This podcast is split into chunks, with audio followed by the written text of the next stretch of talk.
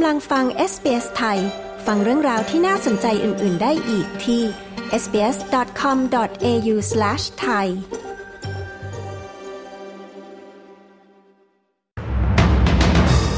นายกอัลบานีซีออกกฎหมายสกัดรัสเซีย ห้ามสร้างสถานทูตใกล้อาคารรัฐสภา ตำรวจออสเตรเลียยึดยาบ้าล็อตใหญ่ครั้งประวัติศาสตร์ มูลค่านับพันล้านดอลลาร์ ที่เมืองไทยภาคประชาชนจี้กกตเร่งรับรองผลเลือกตั้งสสเพื่อนำไปสู่การตั้งรัฐบาลใหม่ ติดตามสรุปข่าวรอบวันจาก SBS ไทย 15 มิถุนายน 2566 กับผมตินรวัตรปัญญาครับ นายกรัฐมนตรีออสเตรเลียแอนโทนีอัลบานีซีได้ประกาศเมื่อช่วงเช้าวันนี้ว่า รัฐบาลของเขาได้เสนอร่างกฎหมาย เพื่อยุติความพยายามของรัสเซีย ในการสร้างสถานทูตใกล้กับรัฐสภาในกรุงแคนเบรา ทั้งนี้รัฐบาลรัสเซียมีความพยายามในการก่อสร้างสถานทูต บริเวณข้างอาคารรัฐสภามาระยะหนึ่งแล้ว แม้จะมีความพยายามขัดขวาง โดยมณฑลนครหลวงออสเตรเลีย แต่ก็ไม่ประสบผลสำเร็จ โดยมีรายงานว่าคำสั่งขับไล่ที่ซึ่งออกโดยรัฐบาลมณฑลได้ถูกประกาศโดยสารสหพันธรัฐให้เป็นโมฆะเมื่อสองสัปดาห์ที่ผ่านมา นายกรัฐมนตรีอัลบานีซีกล่าวว่าร่างกฎหมายดังกล่าวจะทำให้สัญญาเช่าสิ้นสุดลง โดยในวันนี้ร่างกฎหมายดังกล่าวได้รับความเห็นชอบภายในเวลาหนึ่งชั่วโมงเศษ ทั้งจากสภาล่างและสภาสูง โดยได้รับเสียงสนับสนุนจากทั้งฝ่ายรัฐบาลและฝ่ายค้าน ด้านรัฐมนตรีหน่วยงานกิจการภายในของออสเตรเลีย แคลร์โอนิลกล่าวเสริมว่าที่ดินที่รัฐบาลรัสเซียเช่านั้น อยู่ติดกับรัฐสภาโดยตรง ขณะที่นายกรัฐมนตรีอัลบานิซีย้ำว่าการตัดสินใจดังกล่าวเกิดขึ้น เพื่อผลประโยชน์ด้านความมั่นคงของออสเตรเลีย เจ้าหน้าที่ตำรวจกล่าวว่าได้ทำการสกัดยาเสพติดครั้งใหญ่ที่สุดครั้งหนึ่งในประวัติศาสตร์ของออสเตรเลีย หลังสกัดกั้นเมทแทมเฟตามีน หรือยาบ้า มูลค่า 1,700 ล้านดอลลาร์ ไม่ให้เข้าสู่ออสเตรเลียได้สำเร็จ มีชายหกคนถูกตั้งข้อหา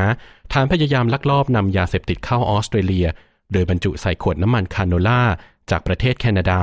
ซึ่งมีจุดหมายปลายทางมายังรัฐวิกตอเรีย และรัฐนิวเซาท์เวลส์ ผู้ช่วยผู้บัญชาการตำรวจสหพันธรัฐออสเตรเลียหรือ AFP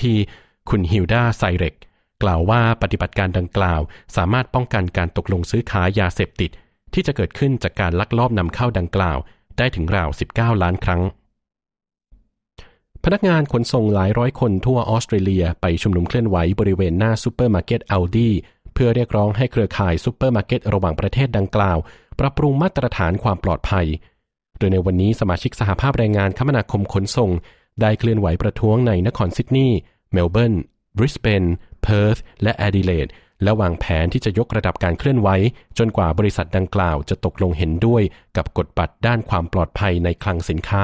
ที่มีทางสหภาพเป็นผู้นำทั้งนี้ทางสหภาพแรงงานคมนาคมขนส่งระบุว่าเอาดีไม่มีการตอบรับใด ๆ หลังจากได้มีการเสนอข้อเรียกร้องดังกล่าว ซึ่งได้ยื่นต่อผู้ค้าปลีก ผู้ผลิต และบริษัทการเกษตรรายใหญ่อื่น ๆ อีก 39 แห่งเช่นกัน เพื่อขอให้ยึดมั่นในหลักการของห่วงโซ่อุปทานที่มีความปลอดภัย ทางสหภาพยังระบุอีกว่าจะต้องมีการตรวจสอบอุตสาหกรรมขนส่งให้มากขึ้น หลังจำนวนผู้เสียชีวิตบนท้องถนน จากอุบัติเหตุรถบรรทุกได้เพิ่มขึ้นเป็น 108 ราย ซึ่งหนึ่งในนั้น 28 รายเป็นคนขับรถบรรทุก แพทยสมาคมแห่งออสเตรเลียหรือ AMA ได้เตือนให้ผู้ปกครองพาบุตรหลานไปรับการฉีดวัคซีน ป้องกันเชื้อไวรัสไข้หวัดใหญ่ ก่อนช่วงวันหยุดปิดภาคเรียนจะมาถึงในเร็วๆนี้ ประธานแพทยสมาคมแห่งออสเตรเลีย รัฐนิวเซาท์เวลส์คุณไมเคิลบอนนิงกล่าวว่าอัตราการติดเชื้อทั้งโควิด -19 และไข้หวัดใหญ่ยังคงสูงอยู่ โดยเด็กอายุต่ำกว่า 10 ปี มีอัตราติดเชื้อสูงกว่ากลุ่มอายุอื่น ๆ มาก และมีเด็กอายุต่ำกว่า 16 ปี เข้ารับการรักษาในโรงพยาบาลแล้วมากกว่า 300 คนทั้งนี้รัฐนิวเซาท์เวลส์มีจำนวนผู้ติดเชื้อไวรัสไข้หวัดใหญ่ที่ได้รับการรายงานมากกว่า 2 เท่าในช่วง 5 สัปดาห์ที่ผ่านมา เพิ่มขึ้นจากประมาณ 32,000 รายเมื่อปลายเดือนเมษายน เป็นมากกว่า 68,000 รายเมื่อสัปดาห์ที่ผ่านมา นอกจากนี้ทางแพทยสมาคมยังได้แนะนำให้ประชาชนสวมใส่หน้ากากอนามัย โดยเฉพาะในพื้นที่ซึ่งมีผู้คนพลุกพล่าน เช่น การแข่งขันกีฬา สถานที่จัดงานแสดงดนตรี สนามบิน สถานีรถไฟ ระบบขนส่งสาธารณะ ศูนย์การค้าซูเปอร์มาร์เก็ต และสนามเด็กเล่น ช่วงนี้ติดตามสถานการณ์ที่เมืองไทยนะครับภาคประชาชนจี้กกตเร่งรับรองผลเลือกตั้งสสเพื่อนำไปสู่การตั้งรัฐบาลใหม่ เครือข่ายประชาชนสังเกตการเลือกตั้ง 2566 นำโดยคุณยิ่งชีพอาชานนท์ คุณพัสราวลีธนกิจวิบูลผล และคุณจตุพัฒน์บุญพัฒรักษา หรือไผ่ดาวดิน ยื่นเรื่องที่สำนักงงานกกต ขอให้กกตประกาศผลการเลือกตั้งอย่างเป็นทางการโดยเร็วที่สุด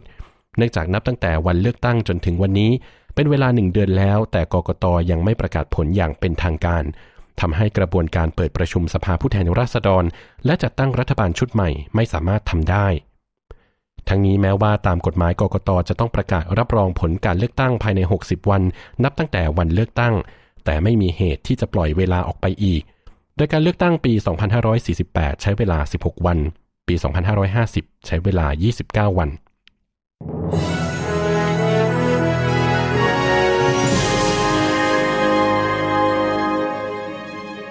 ช่วงนี้มาตรวจสอบอัตราแลกเปลี่ยนเงินตราระหว่างประเทศกันนะครับ 1 ดอลลาร์สหรัฐแลกเงินไทยได้ 34 บาท 63 สตางค์1ดอลลาร์ออสเตรเลียแลกเงินไทยได้ 23 บาท 43 สตางค์และ 1 ดอลลาร์ออสเตรเลียเทียบเท่ากับเงินดอลลาร์สหรัฐได้ 67 เซนต์นะครับส่วนพยากรณ์อากาศทั่วออสเตรเลียวันพรุ่งนี้ ศุกร์ที่ 16 มิถุนายนมีดังนี้นะครับ ที่เพิร์ธพรุ่งนี้มีฝนตกอุณหภูมิสูงสุด 19 องศาเซลเซียสแอดิเลดพรุ่งนี้มีแดดจ้าอุณหภูมิสูงสุด 19 องศา โฮบาร์ตพรุ่งนี้มีแดดจ้าเป็นส่วนใหญ่ อุณหภูมิสูงสุด 18 องศา แคนเบราพรุ่งนี้มีเมฆเป็นบางส่วน อุณหภูมิสูงสุด 15 องศา เมลเบิร์นพรุ่งนี้มีแดดจ้าเป็นส่วนใหญ่ อุณหภูมิสูงสุด 17 องศา ซิดนีย์พรุ่งนี้มีแดดจ้า อุณหภูมิสูงสุด 19 องศา บริสเบนพรุ่งนี้มีแดดจ้า อุณหภูมิสูงสุด 22 องศา และปิดท้ายที่ดาวินนะครับ พรุ่งนี้มีแดดจ้าเป็นส่วนใหญ่ อุณหภูมิสูงสุด 32 องศาเซลเซียสครับ และทั้งหมดนี้คือสรุปข่าวรอบวันจาก SBS ไทย 15 มิถุนายน 2566 ผมตินรวัตรบัญญัติ รายงานครับ